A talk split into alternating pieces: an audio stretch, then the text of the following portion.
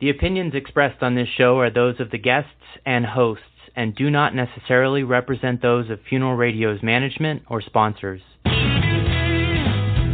Welcome to the Dan Isard Show, uncut and uncensored analysis from author and consultant Dan Isard. Brought to you by Funeral Radio.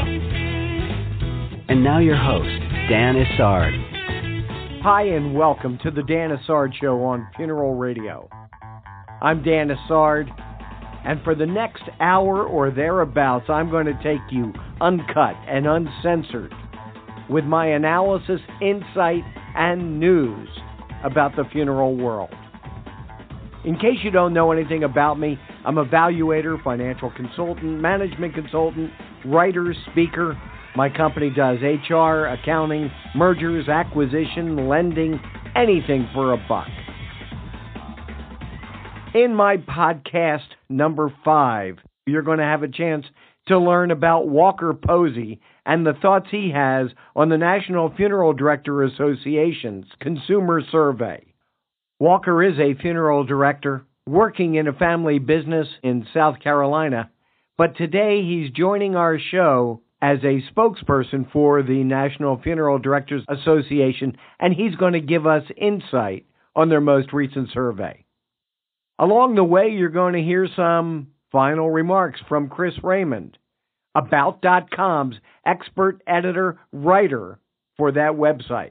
And you're also going to hear my comments in my Finance 101 section, which are entitled The Mistakes You Make When Negotiating with a Casket Company.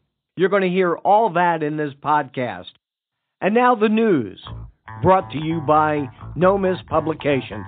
In print and online, your real source, anywhere, anytime. Dateline, Wisconsin. Cheeseheads are suing funeral service over the combo ownership law. It seems that Wisconsin does not allow funeral homes to own cemeteries and vice versa. In fact, it forced SCI to sell off their funeral homes because SCI chose to buy cemeteries in their state and retain the cemeteries. This isn't a story that we're going to solve today, but it is one we're going to be watching. Because just as someday Brett Favre will get into the Packer Hall of Fame, someday this lawsuit will come to a resolution and you'll hear about it here first on Funeral Radio and the Dan Isard Show. Dateline, Georgia. Jeffrey Wages, one of the principal owners of Wages and Sons Funeral Home just outside of Atlanta, has been elected president of the Funeral and Memorial Information Council, also known as FAMIC. Jeffrey is a member of the Academy of Professional Funeral Service Practice, the Academy of Graduate Embalmers of Georgia, Independent Funeral Directors of Georgia, NFDA, CANA, and a past president of the Order of the Golden Rule. Now he's going to take on the challenge of running FAMIC for the next several years. Good luck, Jeffrey. We're pulling for you. Dateline, Brookfield, Wisconsin. As ridiculous as it seems, a study was conducted to confirm the value of flowers at funerals. It seems, surprisingly enough, people like them. This survey was conducted by the Flower Tribute Organization. Does that come as a surprise to anyone? Dateline, Plano, Texas. Just when you thought you've learned everything you could learn about how to make arrangements with a family, Jeff Friedman of Distinctive Life Funeral Home has created a mobile showroom so that he can make arrangements in a family's home. A mobile showroom complete with caskets, urns, and other funeral memorabilia. Friedman said, I really had to think about how to personalize a funeral and realize that it comes down to serving the consumer in a comforting way for themselves. And that's the news. Brought to you by Nomis Publications. In print and online, your real source. Anywhere, anytime. Before we go off to commercial, let me check in with my friend and contributor Chris Raymond from About.com. Chris is the expert on dying, funerals, and grief on About.com's website. Chris, try to stump us with somebody's famous last words. Thanks, Dan. This episode's trivia question concerns the last words spoken by various people that proved ironic in hindsight. This individual's last words were, quote, Don't worry, they usually don't swim backwards. Can you name this famous person? Here's a hint for you. Born in Melbourne, Australia in 1962, this future animal conservationist's parents worked with snakes, reptiles, and other wildlife at a small animal park they founded in Queensland. On his sixth birthday, his parents gave him a 12 foot python that he wanted. After meeting and marrying the love of his life in 1991, the newlyweds actually spent their honeymoon trapping some very large and very dangerous reptiles in front of video cameras. That footage eventually formed the first episode of a highly successful television series this person would host. Think you know the name of the famous animal conservationist whose last words were, Don't worry, they usually don't swim backwards? I'll give you the answer after this message from Dan's sponsors.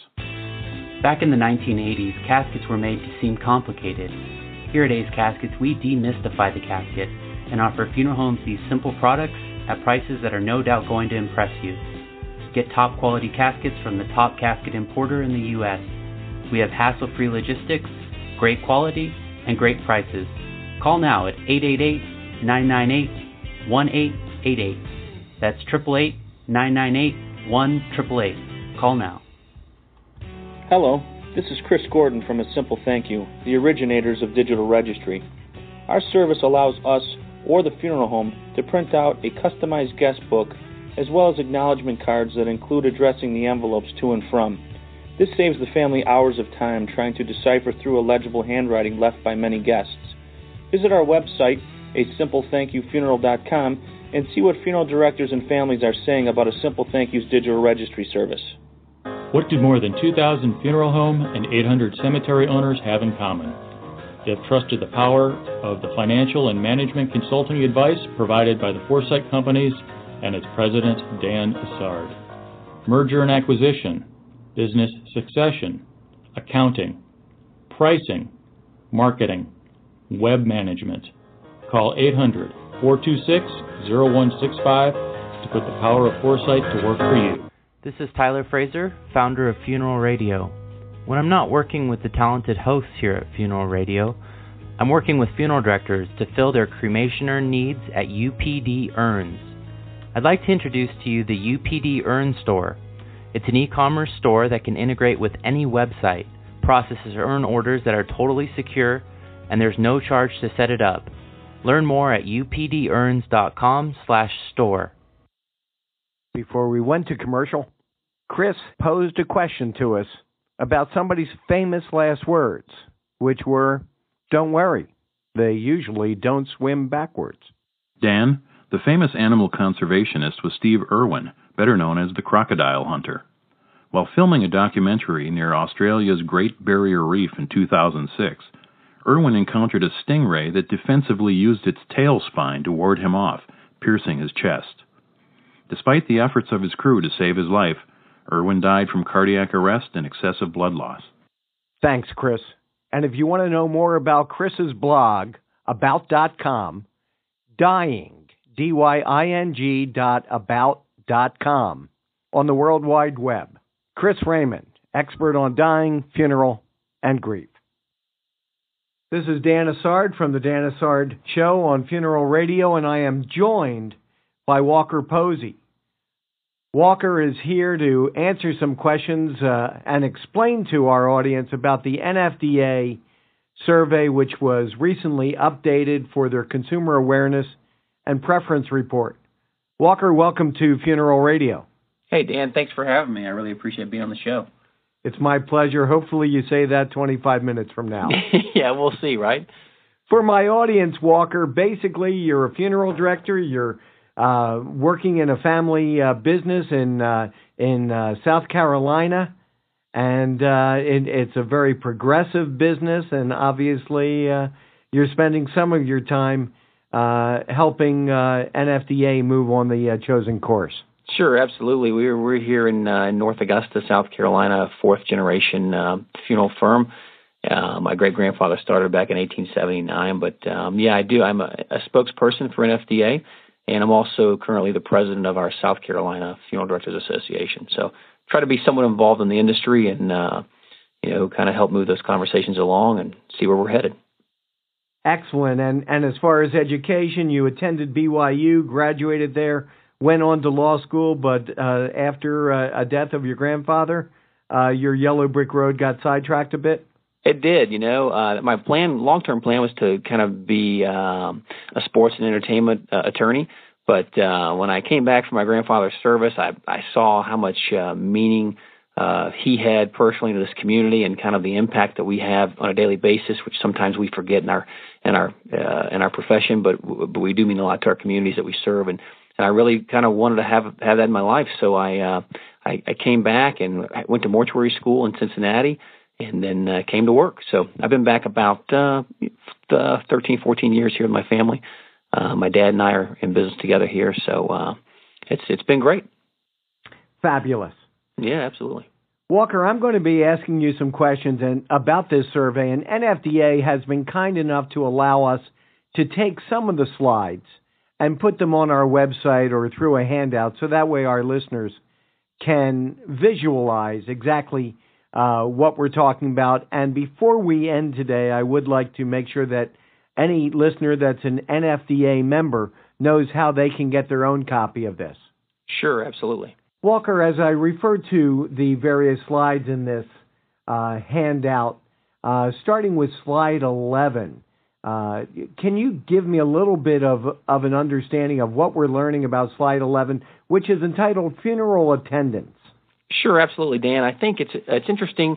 While we saw a slight uptick maybe in the number of people who didn't attend the funeral, the number is still pretty low, uh, 15%, uh, compared to the number of folks who have attended a funeral. So I think the vast majority of folks have attended a service in the last, you know, uh, three to five years, uh, six years, something like that. Uh, one thing we don't know is why those who didn't attend didn't attend. It could be that they just simply didn't have a death of someone they knew. Um, but I think we're seeing in our industry, I mean, folks are still attending funerals. Um, it may have dropped slightly, but the great majority of folks uh, have attended a funeral in the last six years or so. So, especially here in our in our business, I, I, I have no, um, you know, uh, I haven't seen any any type of drop in the in the number of folks who attend funerals. One of the common themes uh, that I think every funeral home lives in fear of is addressed in slide 12 and 13. This deals with uh, funeral planning and funeral shoppers. Uh, is there an intro relationship, in your opinion, to funeral planning and funeral shopping? It's it's really interesting uh, when you when you look at at, at slide uh, 12 and 13. Um, you know, we see that most respondents visited only one funeral home sometimes in our profession we we go through periods where we get a lot of price shopping calls and it seems like everyone's comparing prices and calling multiple funeral homes. But the data still tells us that that the majority of folks only visit one funeral home.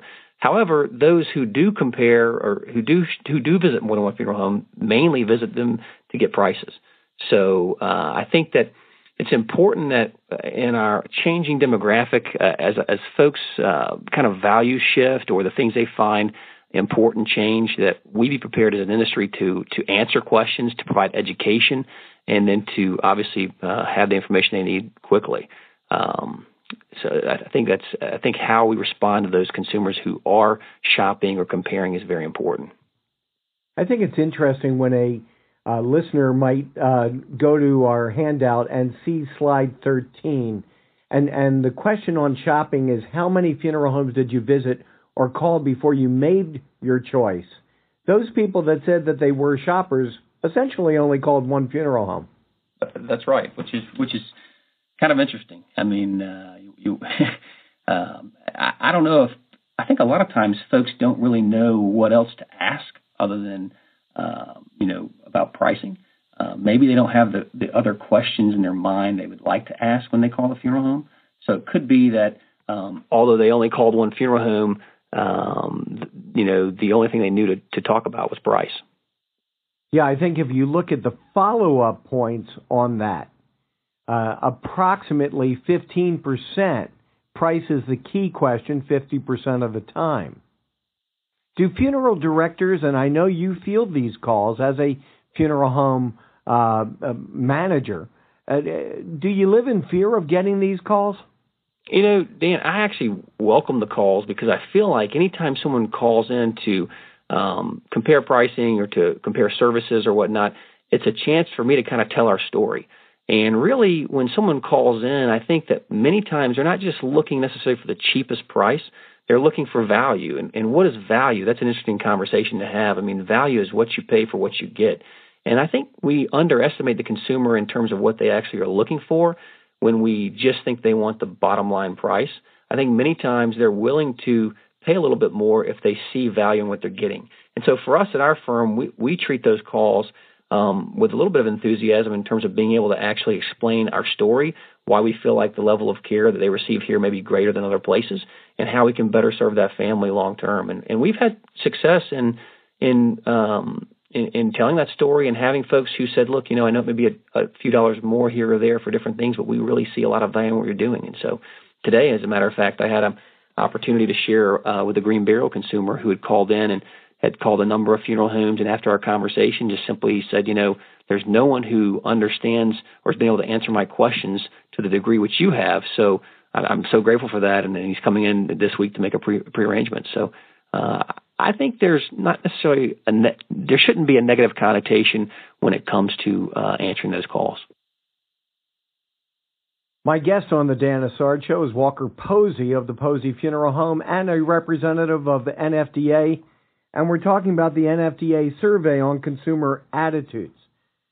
Walker, as we think about price, it, it's also interesting when we graduate uh, up the uh, scale of this report to slide number 14, we get into the concept of why someone chose a funeral home. While they may be asking questions about price on, on the telephone or occasionally in person, what does this slide tell us about the real reasons why someone chose a funeral home? Well, it's interesting to look where price falls on this particular slide. You'll notice it's kind of down towards the, the bottom half, uh, where just, you know, 10.3% of people uh, chose a funeral home based on that. Um, it tells us really from this particular question in this slide that, that most folks call someone who they know and trust. Uh, you look at that first, um, the, the, highest level there, 29% of folks called someone who they already knew or had previous experience with, 28%. Uh, I, I, think that it speaks for um, the fact that, that folks want to trust those who they call, and, and funeral directors are still very trusted in our communities. Uh, we've always been traditionally up there with clergy and, and folks like that in terms of, um, of the trust level we have, and I think that, that still remains true today you know, I think that this slide should be put on under the pillow of every funeral director when they go to sleep. Because when you look at price at 10%, and, and it did change, it came down from 11%. I'm sure that's not statistically uh, relevant. But when it's only 10% was the main reason why you chose a funeral home I, I remember in, in the 1980s seeing studies that we did for our clients that younger people were as high as 20%. But I think as people get older, their opinions of why to choose a funeral home changes. I would agree with that, and I, and I think um, also, you know, sometimes uh, in our profession, you know, the, our colleagues and, and as we tend to you know, you, you get a few price shoppers here and there, and it, we kind of uh, maybe underestimate uh, why folks are, are calling us. It may seem like there's a lot of, um, uh, in our profession as a whole, may seem like there's a lot of, um, uh, I don't know, just uh, a lack of trust when you see newspaper articles and things from uh, organizations who are are trying to paint the the profession in a negative light. But uh, still, folks are really uh, they trust us, and I and I think it makes you feel good to see that. Um, I think also um, it's important that uh, you know, for example, the Talk of a Lifetime campaign that FAMIC and NFDA are undergoing. Um, th- those are great um, tools for us in terms of telling our story, and I think uh, those things also have a positive impact in in this type of question. It speaks back to uh, us providing educational tools for uh, our families, and, and as we do that, our trust level grows. Um, you know, I can tell from the, tell you from the funeral directors across the country I've met with, and I've been to several associations this year, state associations speaking and whatnot. Um, these are good people, and these are professionals who really know what they're doing and who are seeking to up their level of care and to uh, be a resource for their community. And I think this slide just shows us that that's being received by the consumer. Is there any particular indication of why someone chose a funeral home uh, from the survey and from slide 14 that you seem to think is unusual? No, I mean, I, I was a little surprised when we and said good customer service only came in at 12.5%. I mean, if you ask any funeral director in America what's what makes you better than your competitor down the street, we'd all say the same thing, right? We'd say good service. And the question is, how do you quantify that and what does it mean? Um, and how do you replicate that? But so, so I don't know if that question, if, if good customer service maybe was, that's hard. I mean, hate to say it's misunderstood, but maybe was, uh, maybe folks just didn't realize what they were saying there, or maybe you know uh, uh, maybe there's an expectation that most funeral homes are going to provide an acceptable level of care, so it just came lower in the survey. But that kind of surprised me. Walker, I'm under strict orders never to disagree with anyone on funeral radio, but but I have to tell you that uh, your answer of good customer service I think applies to those people uh, of one generation people that uh, have a they're of the generation. I don't want to identify them by age, but if their tie knot is bigger than their fist, they generally say we embalm better. Correct. okay. Correct. And and you know, and truthfully though, what this could tell us, um, it's interesting when you do begin to look at uh, different generations. You know, folks like the you know Gen Yers and Gen Xers and those folks um, they do value things a little differently. I mean, if you ask my grandparents how they valued customer service versus um, the Gen Y and Gen Xers, I may be, may be surprised in what you find. I am curious about one more point on this slide 14. Sure. And that's prepaid at this funeral home. We've done a lot of studies on pre-need, and I've written a 540 page book on pre-need, which tells you that I have no life but but I think it's interesting that only about ten to eight percent, depending upon the last two years, actually indicated that they chose a funeral home because that's who they prearranged with. Yeah, I think you know there's a and when you get to the pre prearrangement slides here, you'll we'll see that I don't think there's as large of a number of folks pre-planning uh, as we may have thought there are. Um, I think they will in the future, and it will grow but um, that that number could be smaller than what we uh, think it is at this time. In in fact, pre-planning is a huge part of of this uh, consumer survey. I'll get to that in just a second. Before I get there, I'd like to jump up to slide 30. Slide 30 begins an area that deals with cremation. And and one of the things that that this slide number 30 at the very least highlights is the lack of understanding of what the options are that human beings have when planning a funeral where cremation is involved. Can you talk about this? Absolutely. I mean, I think that it, it, basically shows, to be blunt, that we just haven't done a good job in educating folks that when we discuss cremation, it doesn't mean just direct disposition. Uh, you know, uh, when you see only 38% of folks who responded are aware that you can view a body that is prepared but not embalmed prior to cremation. And only 27.9% of respondents actually attended a cremation that had such a viewing. Uh, it's interesting.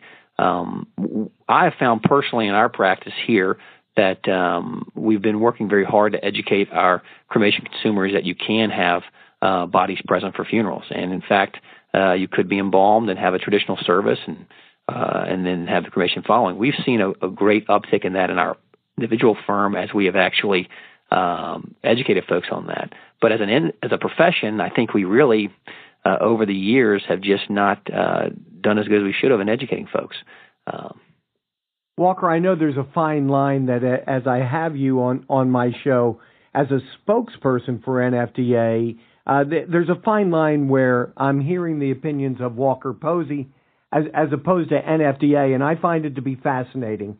So I'm not trying to just keep you to the NFDA um, uh, response, but what is it that you're doing that you have found has given your firm the best result uh, to make cremation consumers aware of all their options?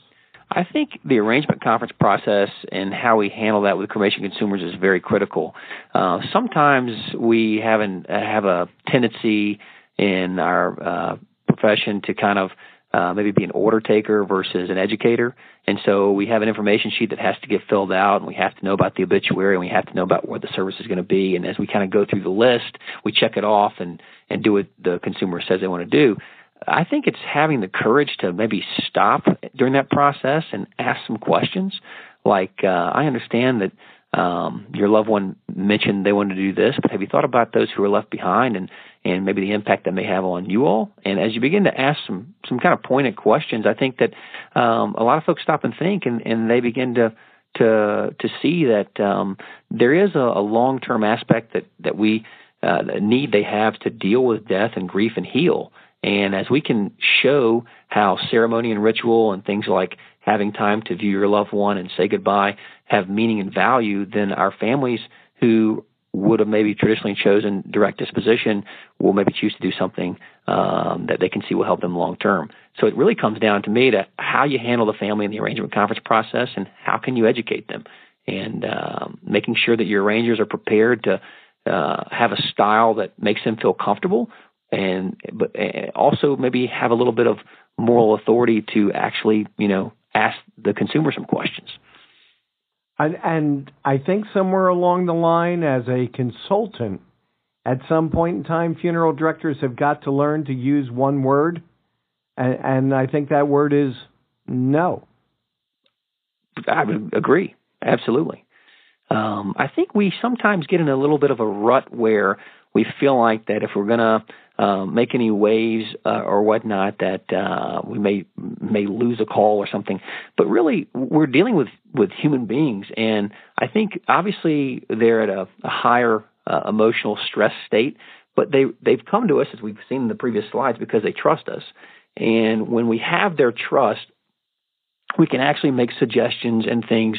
I think that uh, that they can they'll trust that we're, we're, we have their best interest in mind. I mean, if they really do value our opinions and they see us as a true professional, not as just a uh, an order taker, then then they'll give thought to what we what we suggest, and they'll know that we're not going to suggest something that's not in their best interest. So uh, that's that's kind of where I'm coming from. Okay, my guest is Walker Posey of the Posey Funeral Home, and with us today on the Dan Isard Show on Funeral Radio. He's here to talk about the NFDA survey on consumer attitudes as it's been updated for for the year 2014. Walker, let's uh, go to some of the the future of funeral service and and what I'll call the crack cocaine of funeral service, and that's the effective use of prearrangements. Starting on slide 34, NFDA asked a number of questions about prearrangements. Can you help our readers understand what some of these results mean? I can. Um, I like your your analogy to crack cocaine of uh, funeral service, but uh, prearrangement is very important and uh, something we focus on, I think, a lot. But when you look at this slide and you look at the question, have you made any prearrangements for yourself? You know, 81% of folks say no. That that's surprising uh, to to me. Uh, when we spend a lot of time, uh, you know, we, we spend a lot of focus and time on that on this particular topic. Uh, that surprised me.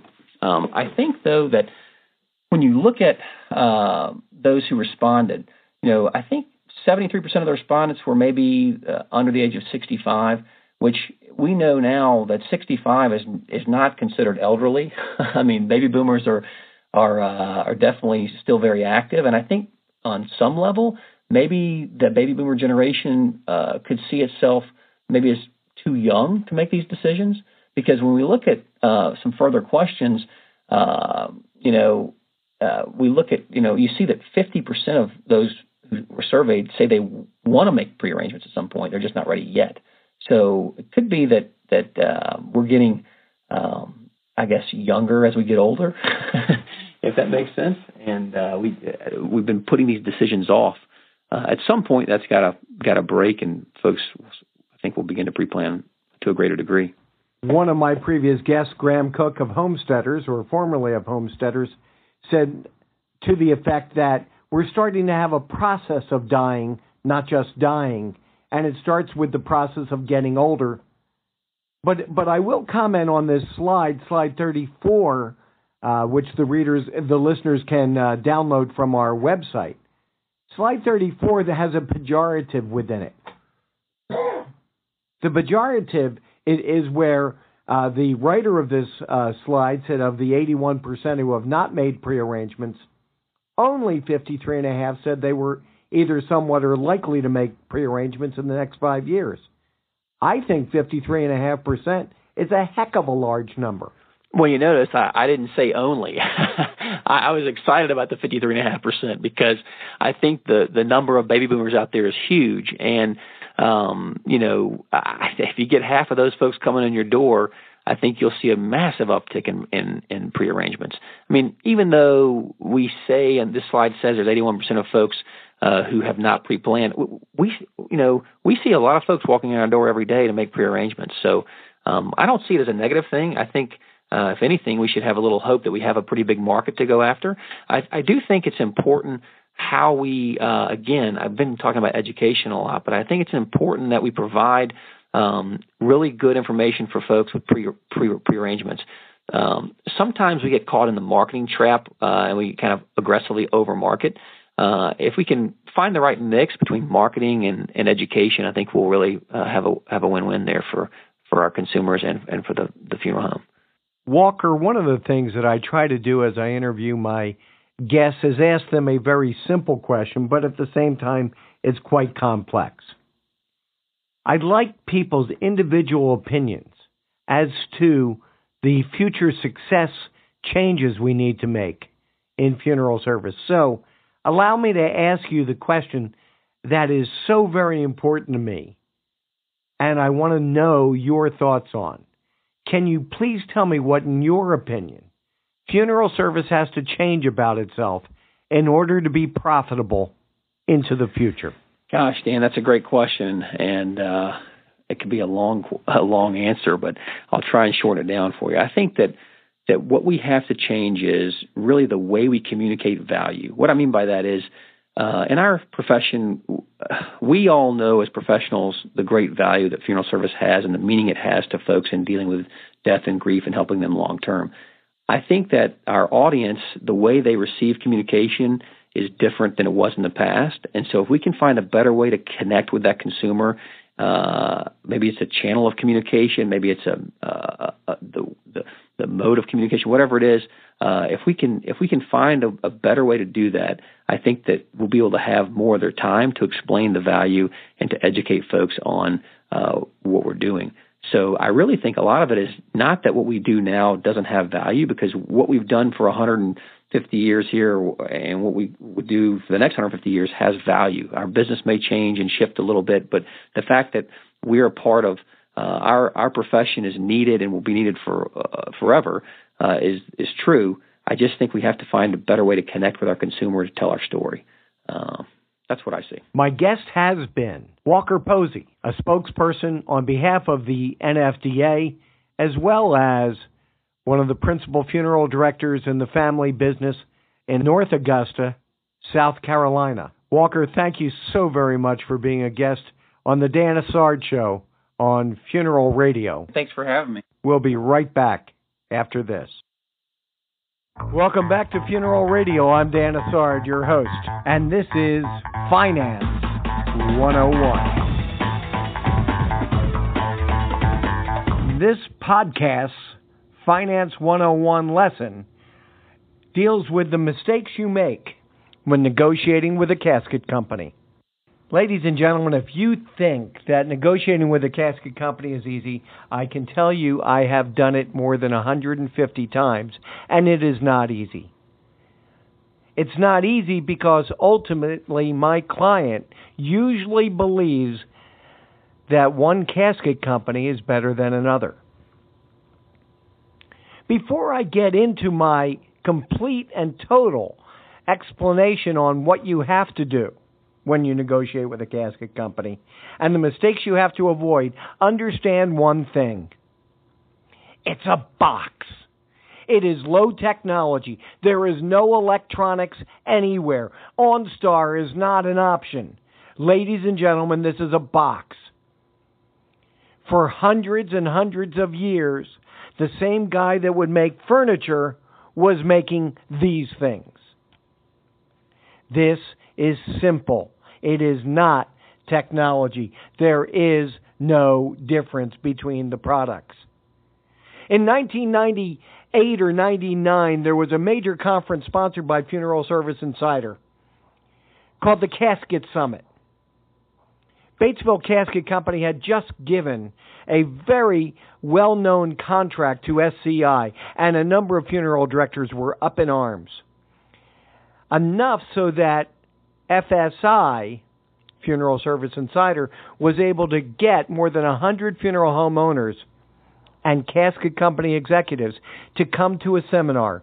I was asked to be a presenter with the presidents of the five major casket companies in the audience at that time, I asked them to be willing to bet me $10,000.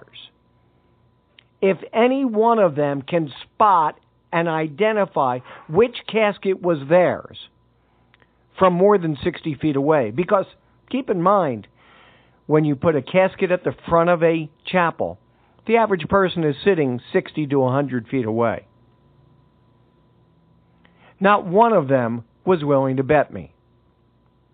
That should tell you something that caskets are pretty much alike. There has been litigation in federal court in Louisiana to protect the design of caskets as Chinese companies tried importing caskets that look the same as other companies' caskets. That litigation was thrown out. So please understand, it's just a casket. Now, what are the mistakes you make with a casket company? Well, what you have to understand is that in the history of funeral service, if you're younger than 40, there was a day when the casket salesman was held in the highest of reverence. The casket salesman not only was your best friend, he was a source of operating knowledge that you could get nowhere else. He also was a source of gossip, usually with wonderful stories about your competitor. The only thing people didn't figure out was that he was also selling caskets to your competitor and therefore, he was telling your competitor gossip about you. So many times in today's world, I go into websites and I see websites given to funeral homes by casket companies. How ridiculous is that? These companies are used to building caskets, not building high tech communications devices. Ultimately, we have to understand that casket companies do several things. First, they build caskets. Secondly, they deliver caskets. And thirdly, they stand behind their product to issue a warranty so that you don't have to. Prior to 1984, the entire business was built on caskets. Think about it. A family came into your funeral home and they chose a funeral. By choosing the casket, they paid one price and they got everything. And everything was predicated upon the price of the casket. Back then, people would mark up their caskets 400, 500, 600% and throw everything else in. Now, in 1980, 82, 84, 85, keep in mind, most funerals involved a casket. Oh, sure, there was cremation, but not near like it is today. So your profitability prior to 1984 was predicated upon the casket that a family chose. Then the FTC happened. Since then, itemized pricing came along, and since then, more and more people would choose their services and their casket as separate independent decisions. Caskets were never shopped prior to 1984, and today they are. We've seen Costco and other retailers come in and dabble with casket stores. When we understand casket companies, we have to understand that their job is to sell caskets. As Ronald Reagan said, the first rule of the bureaucracy is to preserve the bureaucracy. And the first rule of casket companies is to sell caskets. Problem number one that you make is negotiating with them on their terms. Casket companies in the last 10 years started this whole thing of, quote, a discount. And you would negotiate for a 5%, a 10%, a 15%, 25%, or a 35% discount. The problem is, we don't know what it's a discount upon we assume that every casket company has one price for each casket. Don't focus on the discount. The discount is a loser's move. Just say to the casket company, if you want my business, give me the net, net, net price of the casket. I don't want rebates at the end of the year. I don't want discounts every month. I don't want your baseball tickets. Just give me a net, net, net price of each unit. And if in fact your pricing is the best, you have my contract. In fact, you'll have my contract for as long as you will guarantee the price of those units. Ah, there's the rub. The price of the units changes year to year. They only guarantee for that one year. And they do that because they know they can't predict the increasing cost of their ability to merchandise the caskets, have the labor to build the caskets, or deliver the caskets. Problem number two, they ask you to sign a multi year contract. Why should you sign a multi year contract when they can't give you a price any years in advance? It happens to be the same argument we have with pre need. How can you guarantee to serve a family in the future with services or merchandise when nobody knows what the inflationary cost is going to be in the future. Now, trust me on this. If you're a typical funeral home, 150 to 200 calls, one location, you employ several people, but none of them have a PhD in economics. Trust me on this. The large casket companies employ people who are looking at long range costs of merchandise that are building futures models on the delivery cost of this merchandise, on gasoline, on steel. They are better equipped to be able to make these guesses into the future than you are. And you know what? They are unwilling to do it. Do you know why? Because they can't possibly get it right any more than you can. So, keep your contract to one year at a time. Problem number three I call this odds and ends, butts and cheeks. Somewhere along the way, we were sold the idea that a casket showroom doesn't have to show caskets. Doesn't even have to show pictures of caskets. It can just show a quarter panel or a half panel. Well, maybe that would work for somebody that was buying a lot of caskets in their lifetime, like you. But for the average consumer who buys two caskets in their lifetime, and that number is decreasing, well, that doesn't work for them. If you compare, as I am able to do as a management consultant, showrooms that have full size caskets in them versus those that have butts and cheeks, quarter cuts, end panels, you'll find that the showroom that has a higher average of the two is the one with a full size. In fact, if you want to know the secret, the showroom that has the highest average wholesale of all, and every time I'm able to go into a region and check out multiple funeral homes within that same region, it's the showroom that has no caskets. Yes, the virtual showroom has a higher average wholesale than a showroom that has butts and cheeks or even one that has only full size caskets. And here's the reason why. Picture, if you will, the average funeral director is leading a family around a showroom. He takes them around the showroom one time and he does a beautiful job explaining everything to the family. However, this funeral director has an insecurity complex. He's afraid the family is going to think that he's trying to sell them. So at some point, he dismisses himself and says something like, I'm going to go call father and make sure that he's got that time available. Well, at that moment in time, a very interesting physiological event happens. The smartest man in the room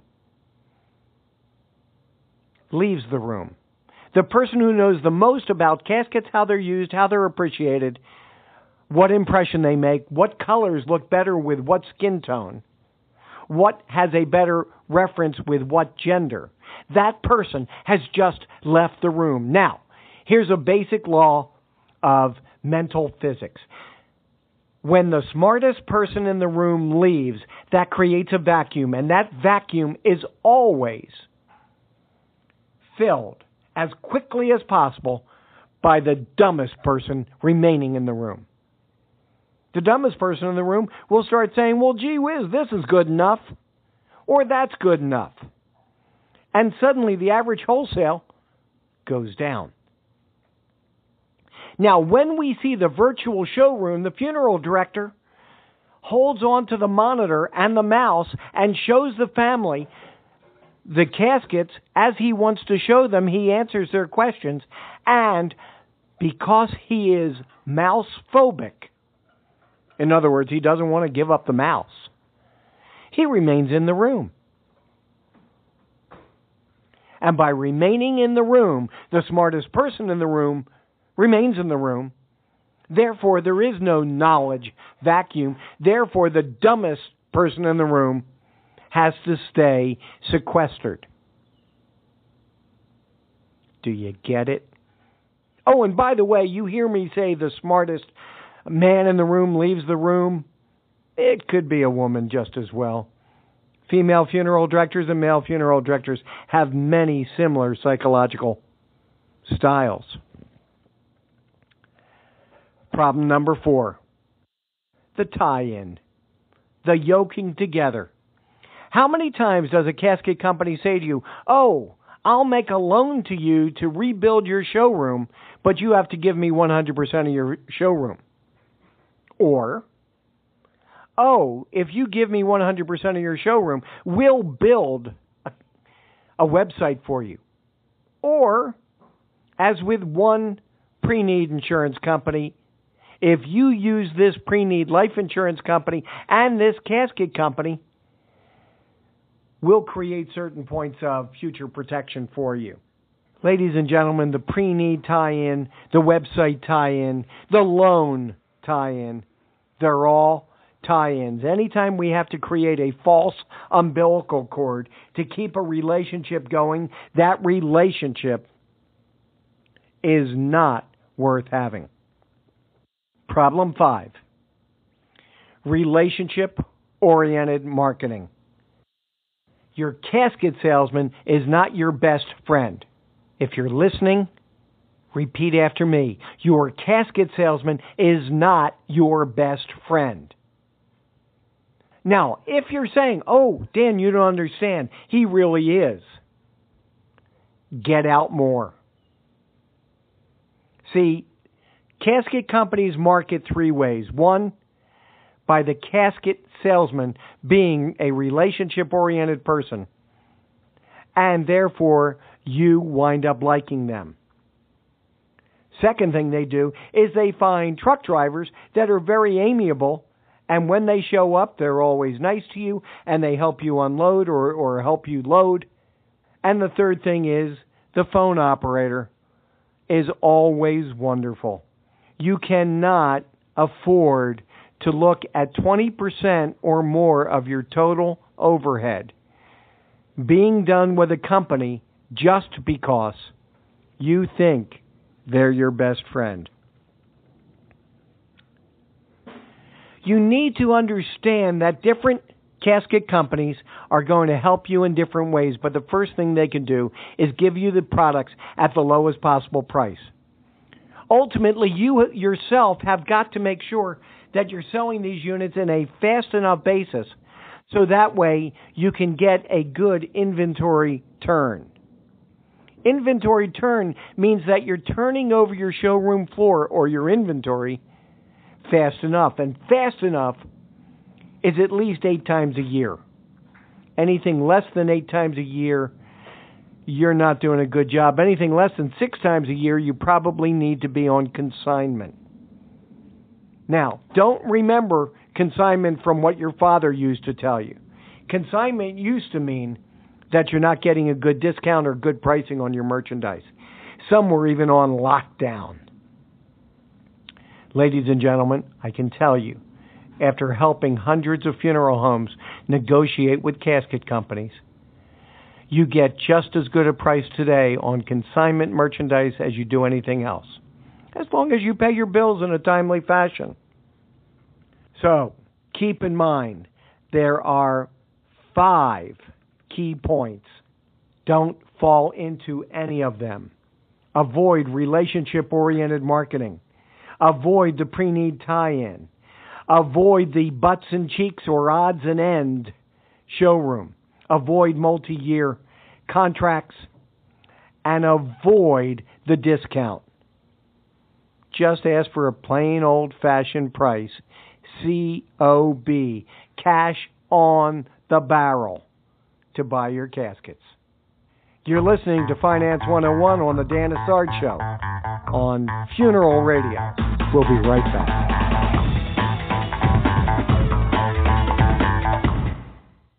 Welcome back to the Dan Isard Show on Funeral Radio. Next month, my Finance 101 podcast is going to feature how to make your website pay for itself and then some. I want to thank today's guests of course, Chris Raymond for his regular contribution. Chris, the editor and all around guru from dying.about.com. Go to his website, sign up, get all the news from Chris when it comes out firsthand. I also want to thank Walker Posey of Posey Funeral Home in North Augusta, South Carolina, and the National Funeral Directors Association for giving us Walker and allowing us to reprint part of their slides on our website.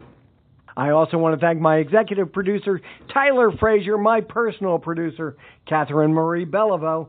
Please like us on Facebook, The Dan Isard Show, and download everything that's tied to this show so that you'll have a visual to go with the audio.